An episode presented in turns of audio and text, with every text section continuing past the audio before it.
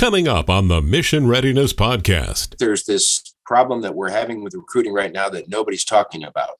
And as you know, in 2018, the Army missed its recruiting quota by about 6,000. And, and they, I think, have struggled ever since. And it has not been a big topic of conversation. Um, for a variety of factors, recruiting in the United States is just becoming more and more difficult. And we can talk about those uh, it's got to do with the eligible pool of people. It's got to do with demographics, the economy, all kinds of things. And our recruiting future, whether we want to admit it or not, I think is gloomy right now unless America uh, takes some action uh, to fix the picture. Mission Readiness is the organization of retired admirals and generals working to prepare America's youth for success. Join us as we talk with respected leaders about the challenges facing our next generation.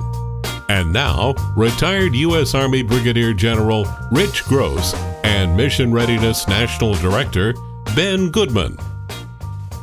Welcome to the Mission Readiness Podcast. I'm your host, Rich Gross. With me, as always, the National Director of Mission Readiness, Ben Goodman. Ben, how are you?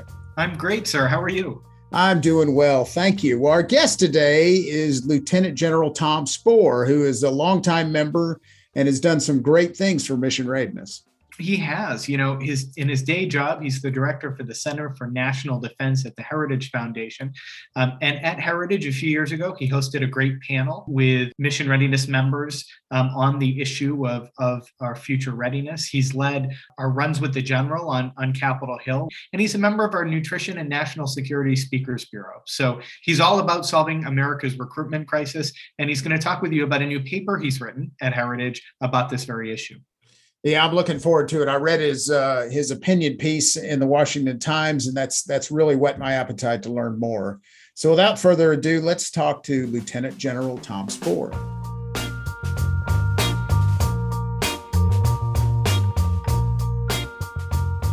Our guest today is retired Lieutenant General Tom Spoehr. General Spoehr served in the Army for over 36 years and was the Commandant of the Army's Chemical, Biological, Radiological, and Nuclear School, where he was responsible for policy, training, and strategy. Later in his career, General Spoehr served in senior leadership positions in the Pentagon, responsible for charting the Army's future year financial plans and developing equipment modernization strategies.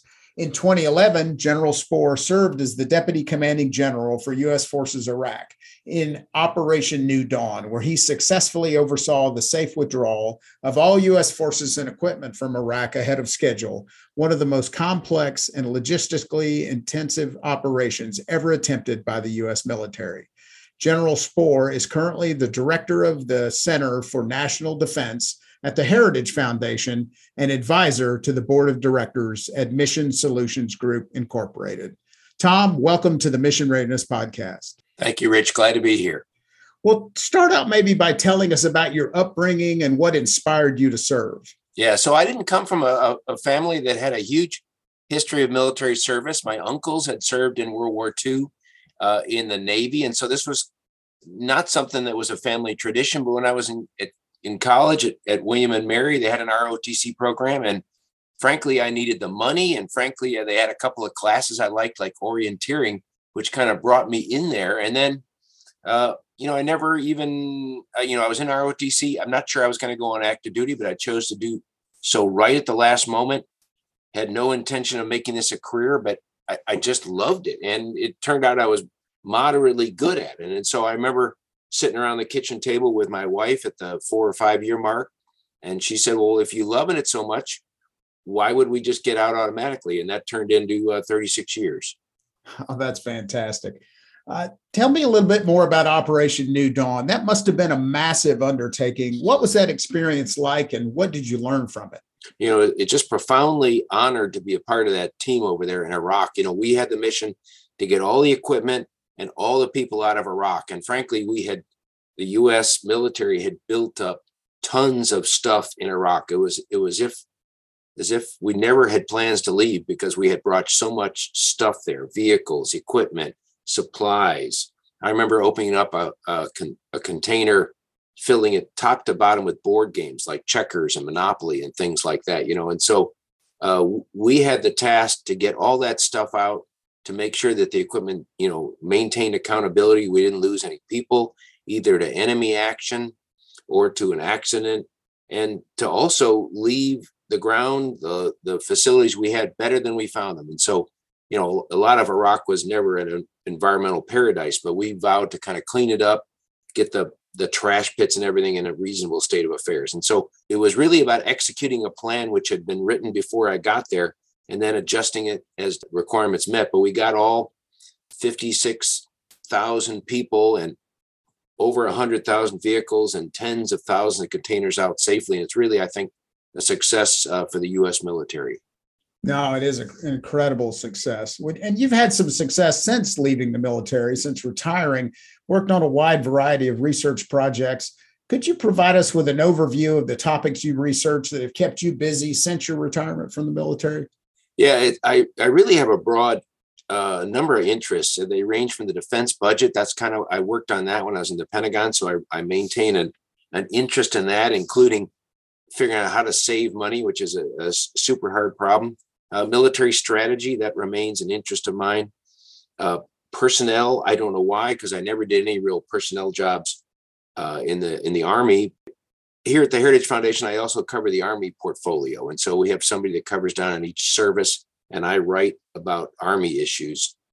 Um, I wrote an article, or I guess a report rather, in 2018 that really is kind of aligns with what mission readiness does, and that is about the worrisome trends of, of today's youth and being able to not qualify for military service. And so a, a wide range of stuff I write on and that's one of the things I love about working here is that I'm not, you know, pigeonholed into one particular area. Well, I'm glad you brought up that paper because that was one of the things, obviously, we want to talk to you about. You recently had a piece in the Washington Times entitled The Looming National Defense Crisis No One is Talking About. And of course, that research paper that you mentioned, which was titled Improving America's Long Term Military Recruiting Outlook. And in both of them, you discuss why the Pentagon is struggling to attract qualified volunteers to serve. Could you highlight for our listeners the current recruitment environment and some of the factors that are causing this recruitment crisis and, and those impacts on national security? I can, yeah. And so I think there's this problem that we're having with recruiting right now that nobody's talking about. And as you know, in 2018, the Army missed its recruiting quota by about 6,000. And, and they, I think, have struggled ever since. And it has not been a big topic of conversation. For a variety of factors, recruiting in the United States is just becoming more and more difficult. And we can talk about those. Uh, it's got to do with the eligible pool of people, it's got to do with demographics, the economy, all kinds of things. And our recruiting future, whether we want to admit it or not, I think is gloomy right now unless America uh, takes some action uh, to fix the picture. And part of the trouble is the Pentagon, the Army, the services, they don't look long term. They they have a very much of a short term focus where they worry about how to make mission for the next fiscal year, and that's and so they're very good at increasing the bonuses, the incentives, adding more recruiters into the mix, maybe coming up with a special program or two. But when it comes to a big strategic problem like we are going to have trouble attracting enough recruits, there's not there are no mechanisms in place to make those kinds of adjustments i think right now well, one of the factors you talk about quite a bit is the propensity to serve in the military. And I'd like for you to discuss that trend. What have you seen, and how has that changed uh, for the military service over the years?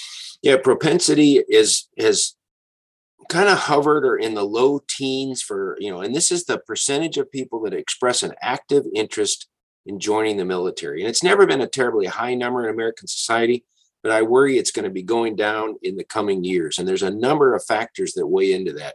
One is the number of veterans in society. And veterans have always been a key part in persuading America's youth to join the military. Veterans are going down at a rate of about 1.72% a year. And so in 10 years, we're going to be down 17% of the veterans we have currently now. And they're they're big factors, whether it's a family member or somebody you know or an uncle like me, uh, in in telling young people to consider military service. Uh, civics education has never has never been great. It's it's really in a bad state of affairs, and so it's hard to convince somebody to join the military, if they don't even have a, a, a basic sense of obligation towards their country. And I think today's youth kind of lack that. Most can't. There's a high number of people that can't even name one branch of the government. 37% can't tell us, can't tell somebody what the rights are contained in the First Amendment. I'll, I'll tell you one that's really bothersome to me right now, and that is, you know, I don't know about you, Rich, but we have always prided ourselves in the military with the confidence the American people have in the US military. And it has always been the highest rated American institution that Americans have the most confidence in. That's no longer the case right now. I just checked it, and the Gallup poll has Americans that either have a, a good amount or a great amount of confidence in the military is 69%. And that's gone down 10 points in the last decade or so. We're now, today, small business enjoys a position of higher confidence than the U.S. military, and I, I just, I just hate to even say that because that is that is. Uh, I mean, I love small business. I love the local hardware store and all those kinds of things. Don't get me wrong, but I want the U.S. military to enjoy the highest position of confidence from its citizens, and we're not we're not there right now. And all these this confluence of factors, I think, is is weighing against the propensity of American youth. I mean, if if it's not highly respected institution and we don't have these other factors helping us, I just I think recruiting is going to become even harder than it is today. That is definitely a troubling statistic, and I, I hadn't actually heard that yet. So I'm, I'm glad you raised that for our listeners. What recommendations do you ultimately make in your paper?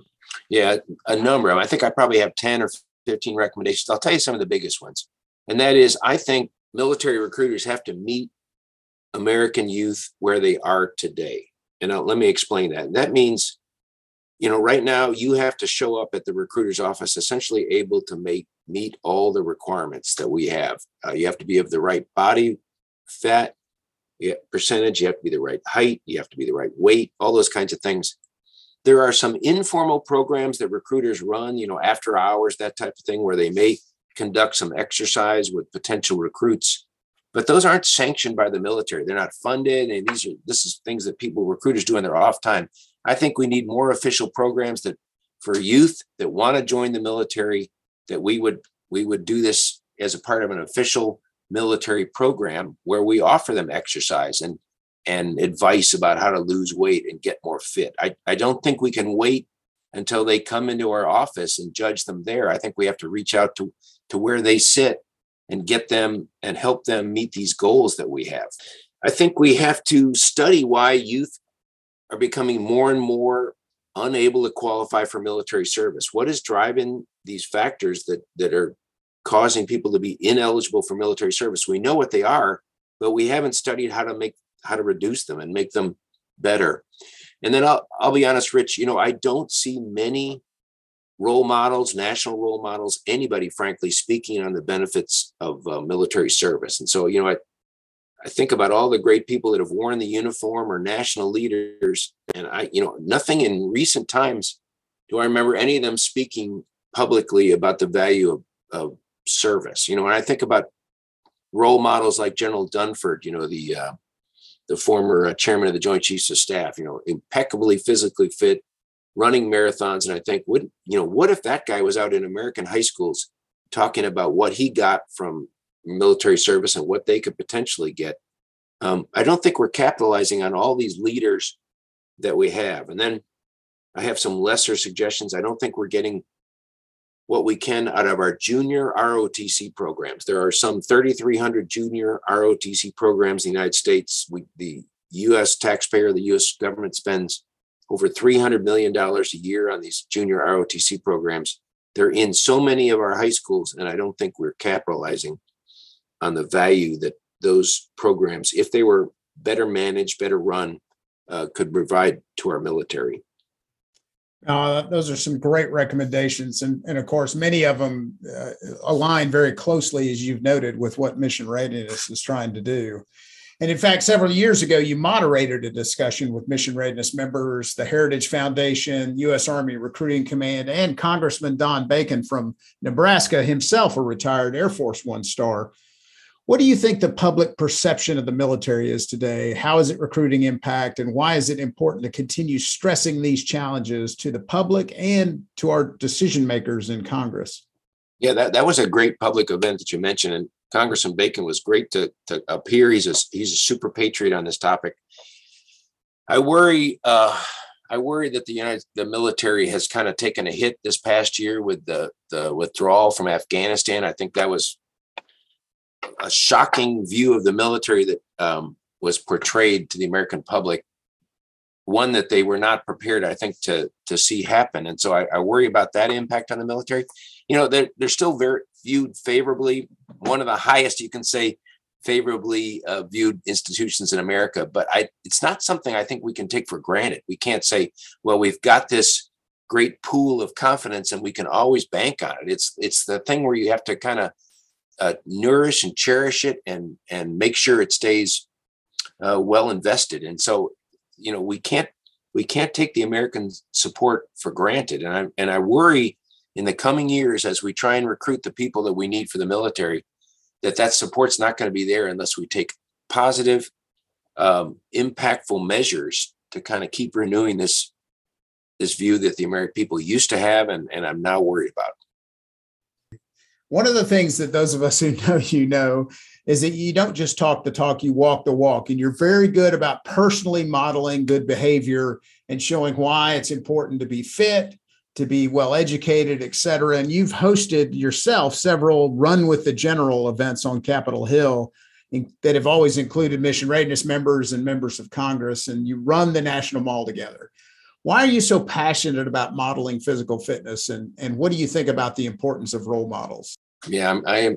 I am sold on that way of leadership. That if if you can't do it yourself, then don't tell me to do it that way. You have to actually show it. And uh, I do the same thing over here at the Heritage Foundation. We have about 60 or 70 interns every semester. And every semester we go down the National Mall and I talk to them about, hey, you're, you know, you, what you do is impactful. And you're, whether you're a leader in your workplace or whether you're just a parent or whatever you do, how you model these habits can make a difference. And so, you know, it's like that butterfly effect. You know, you don't think the wings of a butterfly are going to have a big effect, but you know, I tell people of a class of 60 or 70 interns, if just one or two pick up the habit of running and pick up the the the idea of physical exercise, you know, I will be completely happy because that's this this problem of um, of unfitness and obesity you know it's not going to get solved with some new federal program. It's going to be you know a whole of society kind of thing where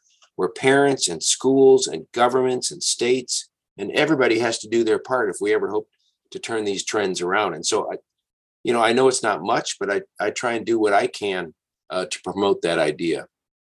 No that's great well, I want to ask you the two questions we ask all of our podcast guests. The first one What's one habit or behavior you've developed during the pandemic, either personal or professional, that you'd like to continue doing once it's over?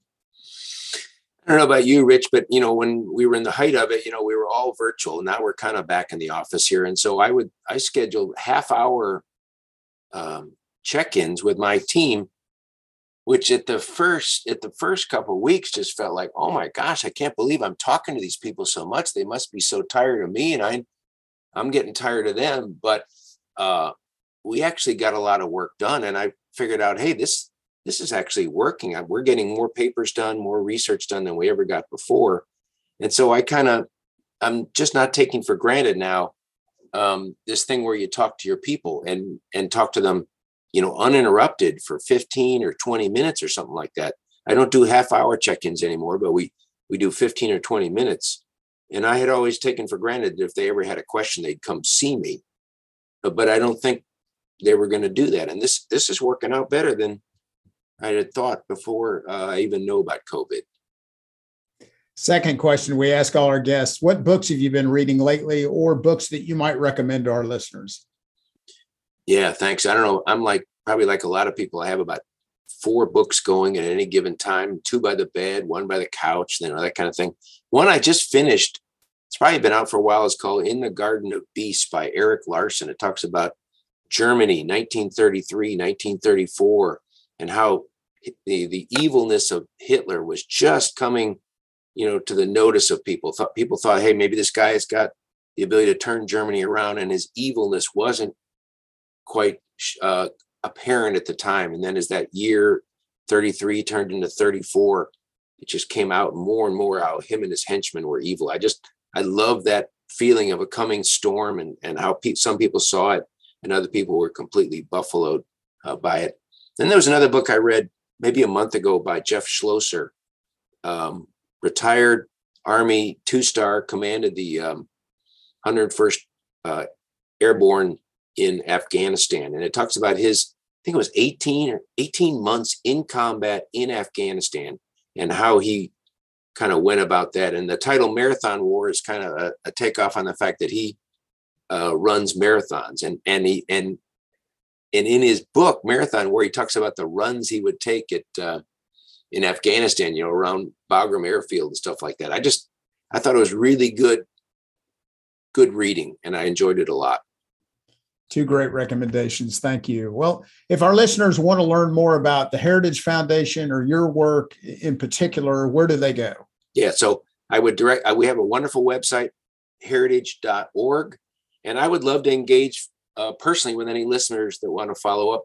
My email is thomas.spoehr, S P O E H R, at heritage.org. Fantastic. Well, thank you, Tom, for taking the time to share with our Mission Readiness listeners. It was, it was my pleasure to do so, Rich.